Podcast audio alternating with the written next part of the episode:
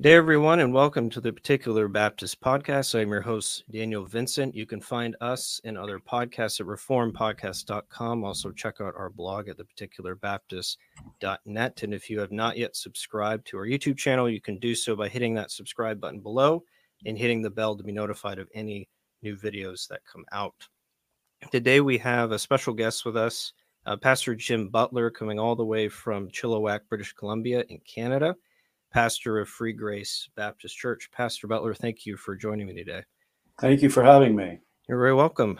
Um, my understanding is that you're from originally from the California area, um, having close association with Brother Barcellos. Is that correct?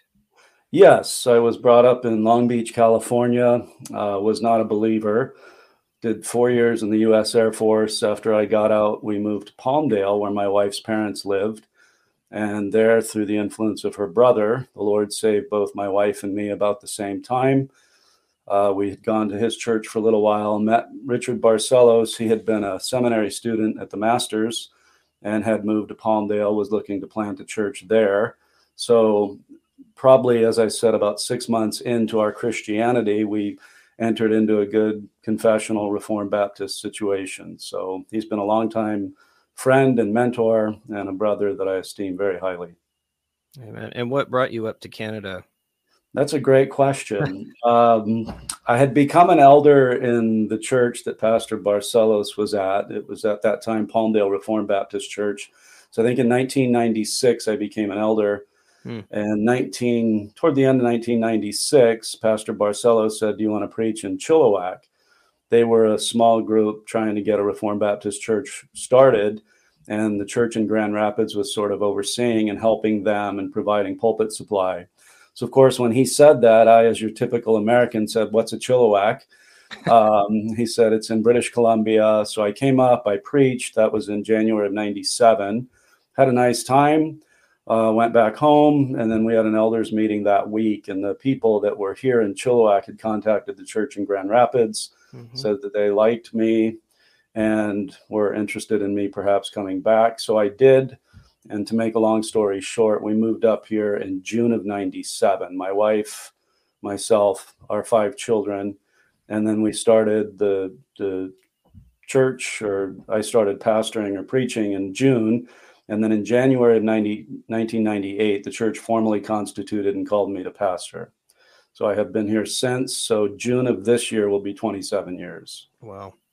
Wow, that's great. And that the church in Grand Rapids does seem to be kind of the the mecca of Reformed Baptist. I I attended there for a couple of years, and I have family that attends there.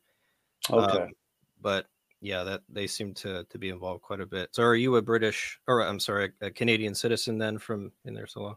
Yes. So obviously, we're U.S. citizens. You do not have to revoke your U.S. citizenship to obtain Canadian citizenship. So my wife and I have been citizens for the last few years. Okay. Yes. All right. All right. So our discussion today is around really around the work that you're doing there in Canada. Um, so I guess to start off the conversation, what is Reformed Baptist life in Canada right now?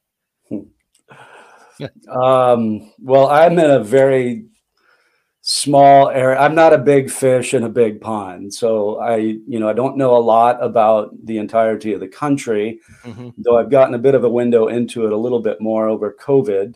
Uh, COVID mm-hmm. was an interesting time. Most churches, many churches shut down, obviously, mm-hmm. with the mandates that we had here in Canada. Our church stayed open.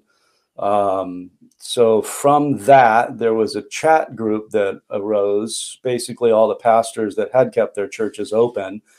And it was a bit of a mixed bag. And from that, I entered into a smaller chat group of guys that seemed to be more inclined toward the 1689. And then from that, we started another one that's even smaller, basically just sort of weeding through you know who's near or who's full or strict subscription to the confession mm-hmm. at least from our vantage point here in western canada we've been able to sort of whittle that down a bit i would say there's a lot of calvinistic baptists in mm-hmm. canada mm-hmm. Uh, many of them of course would say they hold to the 1689 and, and obviously i i don't want to be you know, the the debater and the arguer, but I think there's more to the 1689 than just Calvinism. I think that sometimes that's how it's how it's interpreted. Yep. But of course, we think covenant theology, regulative principle, all the sorts of emphases that we find in the confession. That's how we went gone sort of through this whittling process. Um, you know, it's uh, it's a small country in terms of population, about 40 million people. Mm. There's a whole host of churches from you know every every walk of life, charismatic, Pentecostal, you know, uh, Roman Catholic, Jehovah's Witnesses, Mormons, all that. Lots of Baptists. And then Chilliwack is a unique community. It's a very Dutch community.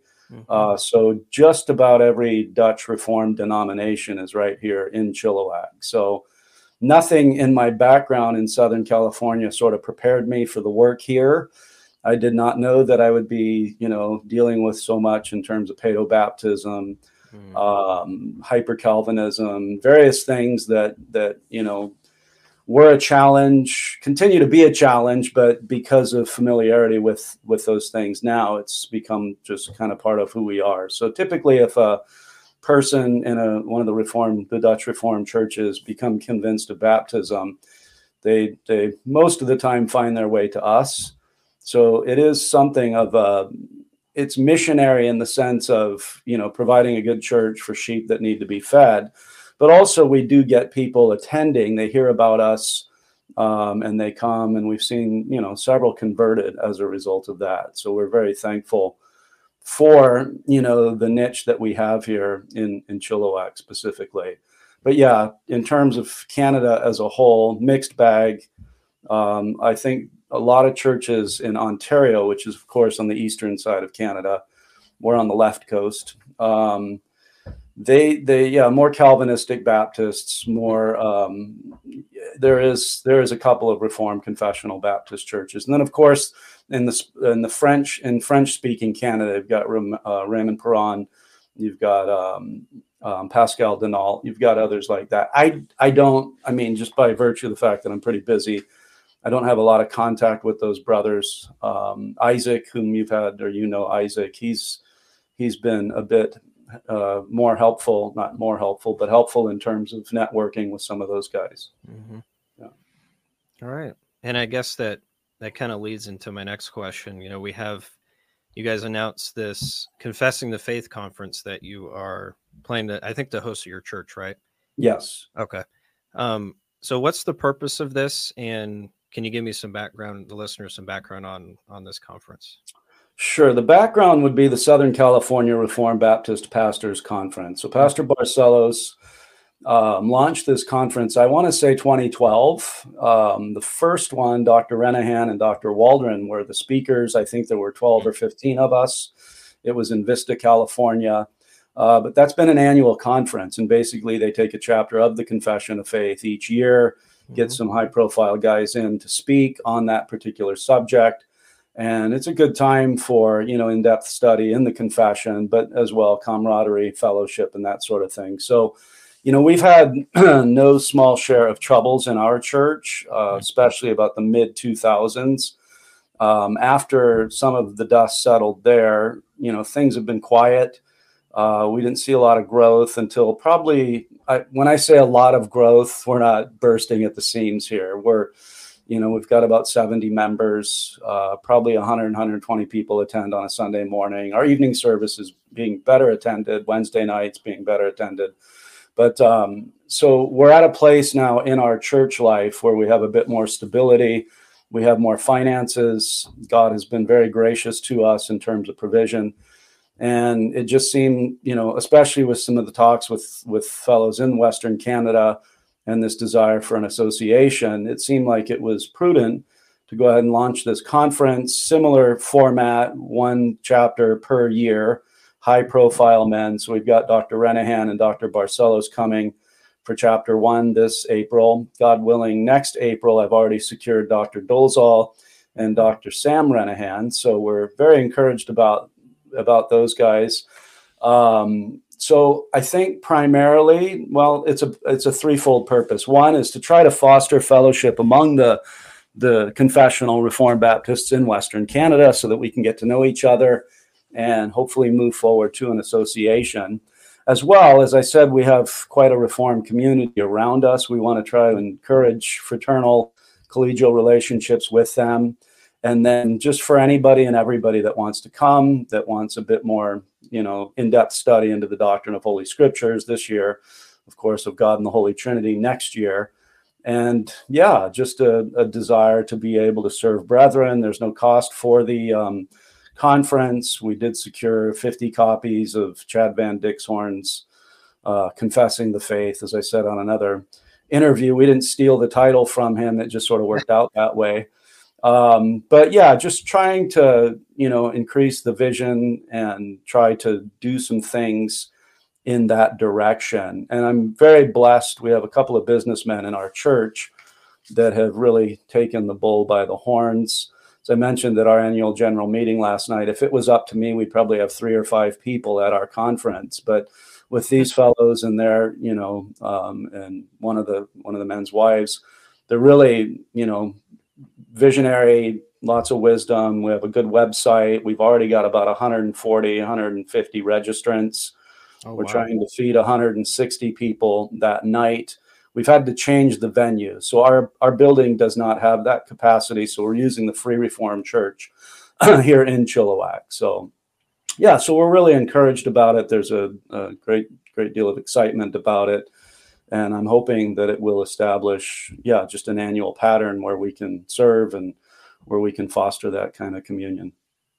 Yeah, and and that's interesting that you you mentioned that there is that Reformed Dutch presence there, and I, I wonder sometimes, especially in Reformed Baptist circles, there might seem to be a tribalism yeah. that is associated with that. Um, and we're really not about that. Even the early particular Baptists weren't about that. They wanted to identify with their like minded brother and fellowship with them while noting those real and important differences that needed to be dealt with, but seeing other people as brothers. So absolutely. And and that's, you know, one of the one of the emphases here is you know we agree on so much as i've i sent out a, an invitation inviting various churches and i said you know I, I doubt you're going to be surprised at the content or the subject matter i mean there's so much that binds us together and in another sort of a podcast or interview that we did i said you know we're all going to be dead or at least i will be by the time we get to the controversial stuff so you know, baptism will have to be dealt with by our grandchildren. We'll be long in the presence of Emmanuel, so so I don't really worry about that. But yeah, we do have so much that binds us together, and the response thus far from at least three of the uh, free reform churches has been very positive. Uh, pastor here in Chilliwack, as I said, they're hosting or they're they're the venue, but he and I have a good good friendship, good relationship. Free Reformed in Abbotsford, the pastor there has already expressed a desire to attend. Free Reformed in Langley has said they're going to put it in their church bulletin and encourage their members to attend. So, you know, I think down the road, we'd like to secure, as I said, high profile men, but perhaps somebody from Puritan Reformed Theological Seminary in the future. Um, just to, yeah, just to, you know, we're in this together, to use a, a worn out slogan from the COVID era, and just to to, to, to encourage those relationships. I think it's very important. And, and, you know, with that in mind, we, we specifically, you know, asked doctors Renihan and Barcellos to deal with issues that I think are, are pertinent. And so we've sort of formulated or scheduled the conference around, I don't want to say the keynote speech or the keynote talk is on the Friday evening, but after dinner, the 7 p.m. session, Dr. Renihan will speak and basically showing the solidarity among the Reformed confession. So we're really trying to promote that. You know, the, of course, the Dutch Reform used the three forms of unity. Yep.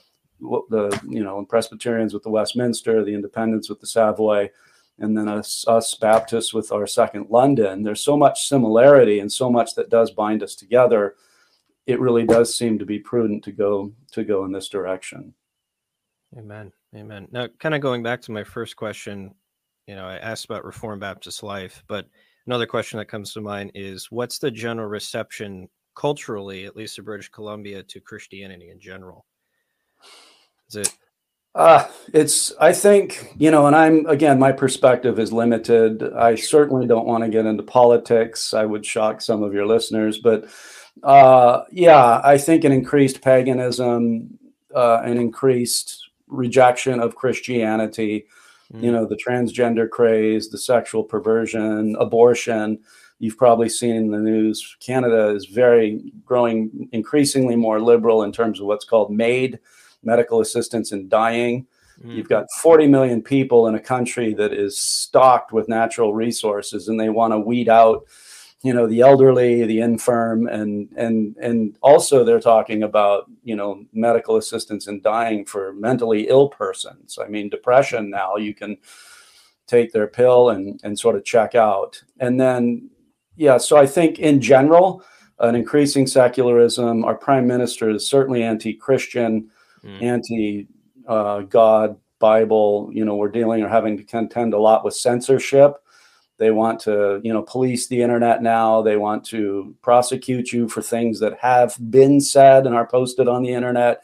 They want to even set it up so that if somebody suspects that you may possibly post hateful content, you could be arrested. So mm-hmm. all of that creates a great amount of pressure, you know, in preaching scripture. During COVID, you know, there were times my wife and I like to play board games and I'd always have this idea that federal agents were going to come busting through my front door. You know, we've listened to a couple of your sermons. That's it. Off to the gulag with you. So, so I think there's that. Chilliwack is interesting as well. We are in what's called the Bible Belt here in, in British Columbia. Lots of churches, as I said, a heavy Dutch Reformed influence. But just in my time, you know, 20, 26 and a half years, I've seen a lot of changes. I saw a lot more sort of common grace, a lot more sort of reformed influence on even Chilliwack itself, where that's not the case anymore. You know, our, our school board, for instance, the public school board, it's very much imbalanced in terms of just a, a little bit of Christian witness, where I think even 20, 25 years ago, it would have been the other way. So, increasing secularism, increasing perversion, you know, just the, again, the same sorts of things that I think you find in blue states in America. Just think in terms of Canada as being a blue country. You know, Alberta is the next province over. They've got, you know, it's a bit more stable, it's a bit better, but even there, you know, we're we're still we're still challenged in a whole host of ways. Hmm. Oh, very interesting. Yeah. All right. Um, kind of getting back to the uh, associational discussion. So you mentioned that there's a desire to start an association, um, I guess a Reformed Baptist Association. Mm-hmm. Um, how do you see this as helping um, RBs in Canada? Well, for the ones in Western Canada, so I had mentioned that the population is relatively small. It, it is 40 million, but the country is massive. It's huge. It's it's an, an enormous piece of property. So it, you know, based on past experience in ARBCA, I asked the question, at least in my own mind, is a national association a bit ambitious? Mm. In other words, something that happens, you know, 2,000 miles away and many years ago, that, you know, the bearing that it has on the association as a whole, it just does seem, at least in my mind, to be a bit ambitious. And I think the other guys are, are sort of in, in agreement there. So it's not that we want to exclude people in Eastern Canada it's just that, you know, you got to grow where you're planted. And so the guys in Western Canada, we, as I said, we've been in talks and, and, you know, functionally, we're not looking to do everything. I think when it all is boiled down, we have a threefold aim in terms of associationalism here in Western Canada. And the first would be, and this is in an, in an order of priority. It's just, you know, taxes numbered. I think first would be church planting. So we have, by God's grace, been able to plant two churches, one west of us in Surrey, British Columbia, Pastor Michael Kirkpatrick, and then east of us, about four hours in Armstrong, British Columbia. That's Pastor Ryan Maljars. We're we're actually assisting a church plant in northern Ontario. There's some familial connections as to why you know we're we're kind of broadening our base there, but um, so church planting, I think that you know if one of the churches in association is ready to go on that, I think that's a time when churches should cooperate financially. Uh, we've been blessed with some connection in the States that when we have planted churches, we're able to reach out to the US mm-hmm. and churches that we know there, and they have provided financial contribution, which has been ex- you know exceedingly helpful. But it'd be nice to be able to just keep that local in terms of the churches that we associate with here in Western Canada. And then a second purpose, much like that, would be missions. Uh, again, yeah. we're, we're helping a church in Eldoret, Kenya, not with getting established, but increasing their, their helping their building project and that sort of thing. So we've, we've reached out to churches in the US. And again, thankfully and happily, they've helped out. But that would be another short, sort of shared expense, uh, uh, shared venture in terms of missions. And you know, ideally, if we identify one of the churches, identify a man that's you know fit and qualified First Timothy 3, Titus 1, First Peter 5 guy, then we can in concert send that man out to, to do the work of gospel missions. And then, excuse me, the third would be ministerial training or theological education. So, so presently, if somebody were to move to Canada or call me, as they have in the past, some you know people from outside North America, we're going to relocate to Canada. What's a good seminary? That's a great question. Uh, I don't know what a good seminary is. I mean, there's some that aren't as bad as others, some that are decent, but there's no confessional sort of Reformed Baptist uh, ministerial education program. So we are in talks with Dr. Renihan and Dr. Barcellos about sort of an IRBS Canada, um, you know, International Reformed Baptist Seminary. I'd like to think would include Canada. So, so I think they're encouraged about that. Uh, the the pastors that are looking to, to perhaps associate. We've met a couple of times via Zoom, and last month or the month before, uh, doctors Barcellos and Renihan joined us on that. So we were able to pick their brains, ask them questions, more so about association at that at that meeting. But certainly, we want to see some collective going forward in terms of ministerial education. I mean, we we're committed to the confession, we're committed to our theology and our ecclesiology, so we need men fit, trained, and ready to go when it comes to confessional Reformed Baptist churches. Now, how are you guys? You know, there was that whole the whole ARBCA situation a number of years ago. Um, what are you guys doing to kind of, I guess, prevent another ARBCA blow up again with this association? Yeah, I don't know that we're at the point yet where we're preventing that. We're we're still. I would suggest that we're at a we're at an almost informal stage of association. Yep. Uh, it's loose right now. Guys are asking questions, and that's good. And so we're talking through things um, with that kind of thing in our minds, or at least I do, um, because our church, of course, was part of ARBCA. I don't. None of these other churches that we're in talks with were. Um, the Surrey Church, our church plant, Mike, their church was on their way to membership in ARBCA when, you know, 2019 is when we withdrew from ARBCA. So that affected them. Ryan was a member of our church at the time. So they've had a little bit of exposure to the ARBCA sorts of uh, sort of goings on.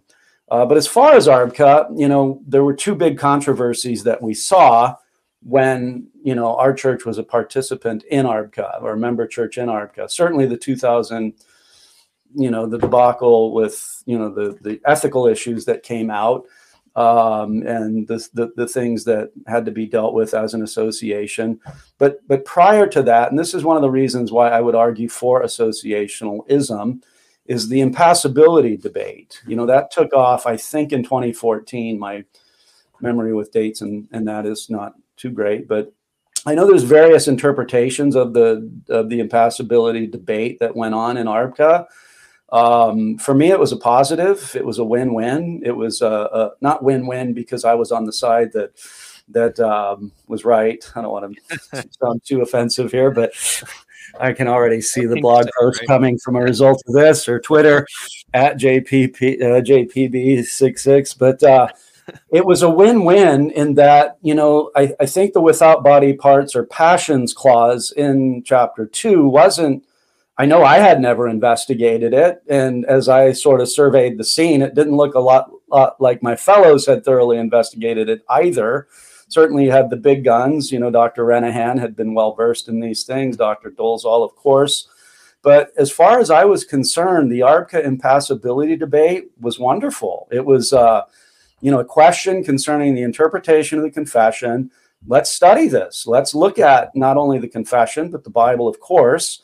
Yep. And then let's look at historical theology and see what you know what we can glean, what we can learn, how we perhaps have fallen short, where we need to shore up loose ends. And I got to say, for me privately, it was a, a, a, blessing. I, you know, I pretty much, whenever I have extra time to do extra reading, it's all, you know, theology proper and Christology. I, I, I don't really want to read anything else. I do, but, uh, you know, so, so that privately, but I think practically in terms of ARBCA, you know, associations or denominations fight or argue or dispute or debate about, about a lot, about a lot of things that in the grand scheme of things are pretty insignificant. I mean, theology proper is the bread and butter of our of our Christian religion. If we're wrong on God, if we're wrong on Christology, we're, you know, we've we've missed the boat. So if ever there was a time or a doctrine or an issue to debate or dispute or to argue or to object on, it's on who is God? What is God? What does God do? How does he, you know, how does he relate to creation? So, so in in an association, you'd like to think that would be the sorts of subject matters that that would occupy the people involved, and getting those things right seems to be the priority. So, you know, for me, looking back, were there things that we could have done differently? Sure. Were there things that we could have done better? Possibly, absolutely. But what was the net effect? The net effect is God is without passions. The doctrine of divine impassibility, it's not, you know, some throwaway truth. It is something that we need with reference to our gracious and glorious God. So, so I, I would suggest that that has played, at least into my mind, as to one of the reasons why you do need an association, so that we do maintain fidelity to our documents uh, which I think are faithful to Scripture as the authoritative rule of all matters of faith and practice. Yeah, no, I think that's that's very helpful because even though we don't see an association as an authoritative body, we it is a helpful way to bounce things off of each other and keep each other accountable at the local church level. Yeah, uh, in in kind of a formalized sense. Um, yeah, um, another another practical. So I I um, I was thinking through this after looking at your outline. So the the argument i have got you know several thoughts on why associations, but uh, in terms of still, I think we're in the practical arena. You know, with ARBCA, practically the doctrine of divine impassibility debate was very helpful and and really really excellent. And then practically as well, in 2005, I mentioned earlier, we had run into some difficulties in our church, and it came to um, a, a, stalemate in terms of the parties involved. And we invoked, you know, our confession, chapter 26, paragraph 16. Just want to make sure I'm uh, uh 15 rather, um, 15 or 16. Sorry, Dr. Renihan and Barcellos are rolling their eyes right now. Uh, but but we invoked that clause and we had an advisory council come in. We had three pastors from Washington State. That's, you know, three hours. Uh, Seattle's about three hours from Chilliwack, just to give you a bit of geographical grounding. So three men came in, they listened to the parties, you know, each one give their particular side in terms of the, the controversy or the difficulty that had arisen. They deliberated, they formulated a response, and they gave that. It wasn't authoritative. They weren't, you know, the, the bishops speaking ex cathedra to us and how we must toe the line. But as the confession suggests, churches holding communion together, giving ecclesiastical, uh, uh, ecclesiastical advice in matters of controversy or debate or difficulty that obtains in the life of the church. So it was a it was a great help to uh, uh, to me as a pastor, it was a great help. I hope to the you know other parties that were involved, um, and I, it was it was there again a win win. I, I, I don't I don't regret that one bit. So practically, my exposure to associationalism has has been good. I mean, mm. not perfect, but I don't look for perfect. I look for good, or not bad even. Right. That's sometimes as good as it gets, right? Yeah. Not bad is not bad. As good as it gets with with fallible men, right? That's, that's right. You're always going to have problems with fallible men. That's yep. that's for sure. Man. Yeah. Now you you touched on the confession a little bit. Um, so looking at our confessional writers, why do you think they saw it as important to associate with other churches? Well, I think you touched on this earlier. The the particular Baptists were not, you know, forging a new path. They wrote their confession with no desire to clog religion or, you know, they didn't have an itch to clog religion with new words. They didn't want to be the new kid on the block. They wanted to show solidarity and camaraderie and all those sorts of things that are helpful in terms of churchmanship.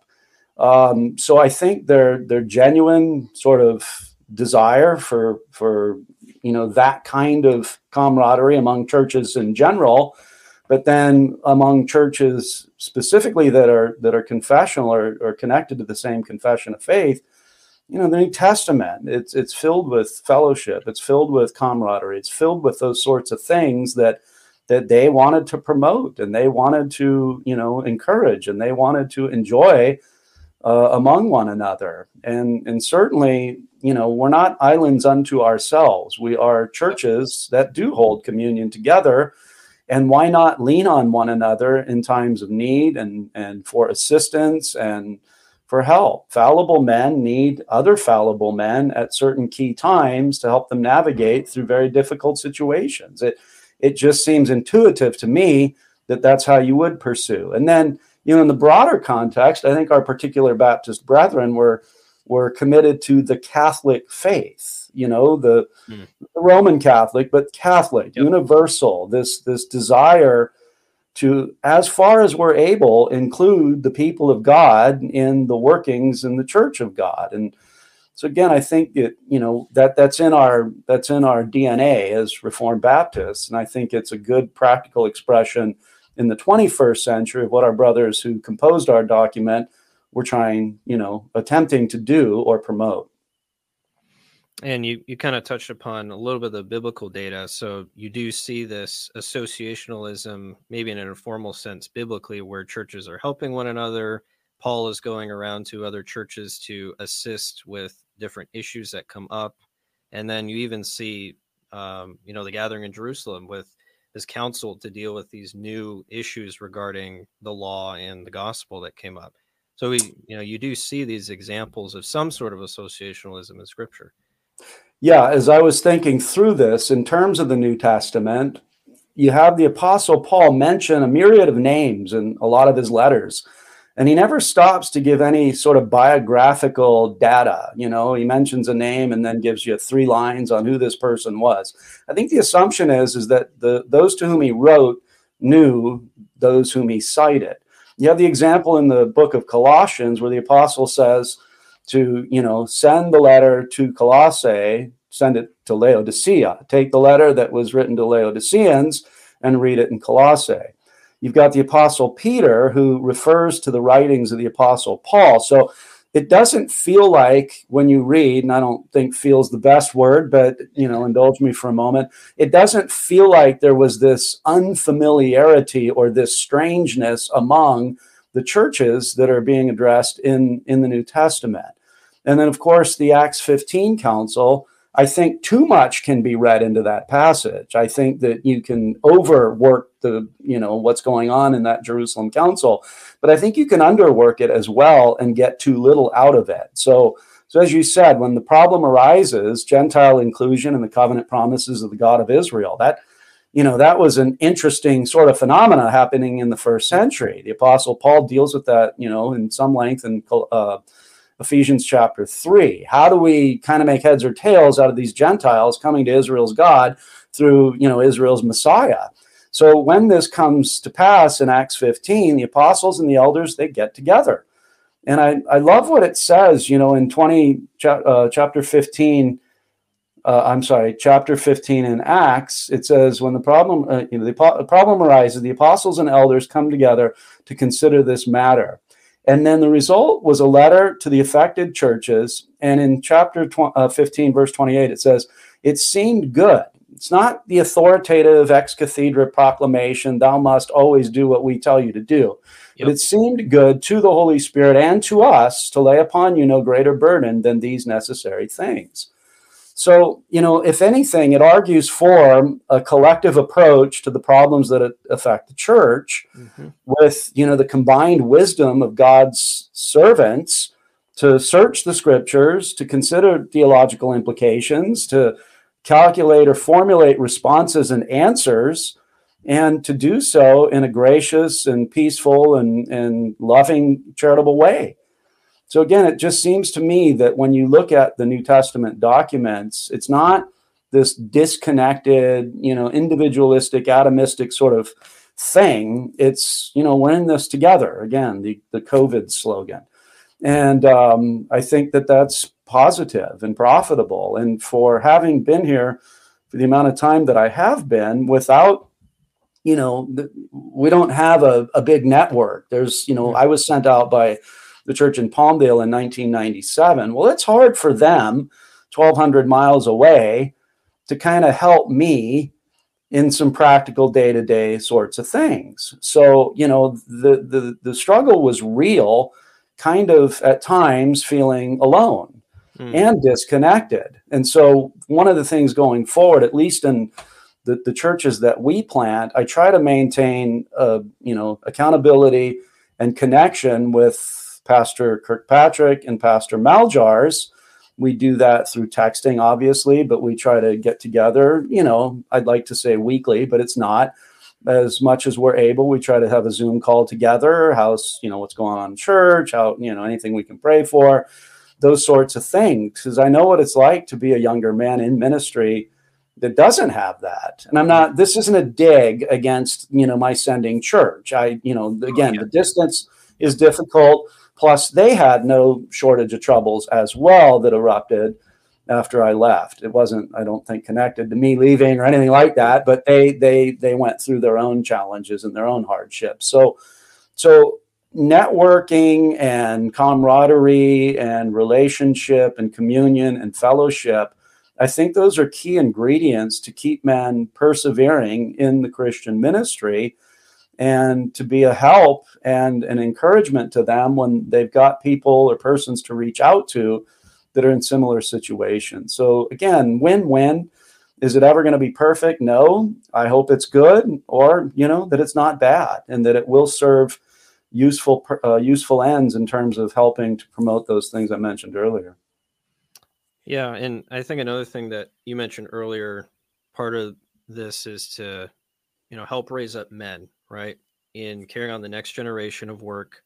Because if a church does find themselves like like you were early on, alone and feeling isolated, and there is no camaraderie or no counsel given, um, it could spell trouble down the road if you leave that church or you retire and there's no one you know there to to pick up the reins where you left off and maybe other men can come in and help guide that process Absolutely, absolutely, and you know we're we're bound by the Great Commission. You know, yep. go make disciples, yep. baptize those disciples, and teach those disciples. So the two legs of the Great Commission. It's not just make the disciples, but you need to have places where you teach those disciples to observe all that Christ has commanded, with that great assurance that He's with us even to the end of the age. So there's not only the the the command of our of our commander, the Lord Jesus Christ. But there's his example in Matthew 9. He looked at you know the multitudes and they were like sheep having no shepherd. He was moved with compassion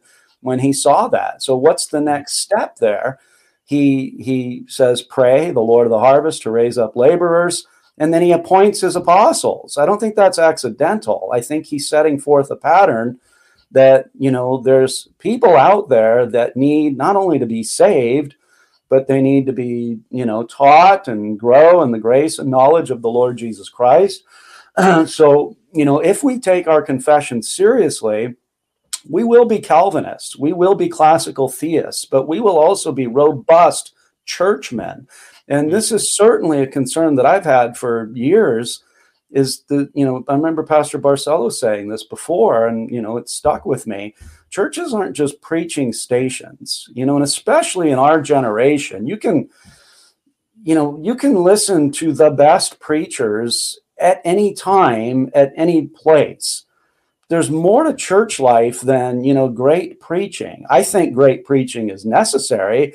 I think the pulpit serves as one of the primary, you know, facilitators of the extension of Christ's kingdom and church on earth. But there's more to it in terms of the one another's, in terms of the you know i've often thought you know when a person you know gets into you know their celebrity preacher they they listen to them online all the time that celebrity preacher isn't praying for you if you break your leg and you end up in the emergency room he's not going to visit you so uh, you know there's something about church life that's valuable and precious so that if we uh, confess the second london confession Yes, classical theism, 100%. Yes, Calvinism, covenant, regulative principle of worship. But churchmanship and, and being able to see something that's strong and established and faithful, not just for this generation, but one of our desires and prayers is that this church will be here long, long after we're gone, that our grandsons are going to rise up and, and you know become pastors and and labor in the word and doctrine. And we really want to plant more churches here in the lower mainland, throughout British Columbia, you know, as, as much as we're able to, to, you know, because we believe, know, I've often thought we've got the theological goods in terms of our confession, but we've got the ecclesiastical goods as well. And again, not perfect. I, yep. You know, I'm not saying that everybody else and every other church is bad. I, I you know, that, that's the modern Twitter debate you said I like apples on Twitter, somebody's going to say, "Why do you hate oranges?" That that that's not the issue, and it's not a disenfranchisement of all those who aren't Second London Confessional Reformed Baptists. I, you know, you believe on the Lord Jesus Christ, you're justified freely by His grace. Praise God, brother. Enjoy yep. your church. We'll meet together in Emmanuel's land. But if we're going to be doing church planting, missions, theological training, I think it's incumbent upon us to find churches guys that that agree on more doctrine than less doctrine. And right. so I think it's necessary to promote the theology, but as well the ecclesiology of our confession. Amen. Amen. And as we we kind of close out here, where can people find out about the conference um, as you know it's starting to get closer? Maybe people want to attend, and what are some things that people can be praying for as the conference is coming up? I'm going to have to just block out for a second to give you that link. Hang on. Yep. No worries. Okay, so the link for the web the website is ba- it's just confessingthefaith.ca. So all lowercase and no spaces confessingthefaith.ca. And that website has been very well constructed. It's got lots and lots of information. There's some videos that we did to sort of promote the conference. Uh, they're at the bottom of the home page. There's a registration form.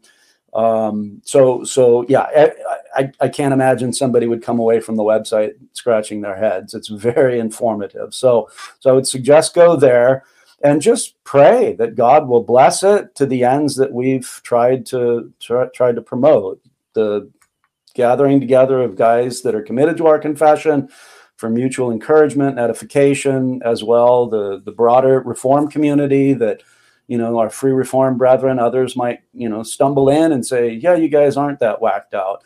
Um, and then that the people of God would come and be edified and encouraged with you know more study in the doctrine of Holy Scripture. So I think that that would be the way I would encourage persons to pray. And you know, practically, we're going to try to feed a lot of people. We've got about 120 capacity at the Free Reform Church building that we're using. As I mentioned earlier, we've already got about 140 to 150 registrants. So we're going to probably have some overflow on the Friday night dinner. We'll host it at our church building, have it catered. You know, the logistical yeah sorts of challenges, but as I said, we've got a great team, not a committee, but a great team that is sort of I just come and listen and hear all the kinds of stuff I never think about whenever I talk to these brethren. So it's been very encouraging just to see the zeal and the energy that's been expended thus far. We've got brochures that have been printed. We're trying to disseminate to churches that are interested. Um, and then, sort of in concert with that, uh, our our tech and media guy Wim, he rented a studio nearby in Chilliwack, and we did some those promotional videos for the mm-hmm. conference. As I said, those are available on on the website and on our YouTube channel. But he's also booked it for the 26th of April. So doctors Barcellos and Renihan are actually coming to Vancouver on the Wednesday night. So the 25th, they come to my house. So the conference starts on Friday, the 26th. I could be getting my dates wrong here. 24th is the Tuesday, 25th is the Wednesday. Uh, I don't know. Anyways, somewhere in there. So so Wim's already booked that studio for the Thursday that the the uh, Jim Renihan and Richard Barcellos are here. So we're going to have them We'll ask them some questions. And then Wim has also been collecting sort of ask Free Grace Baptist Church questions, you know, different things. So in the future, we'll rent that studio again.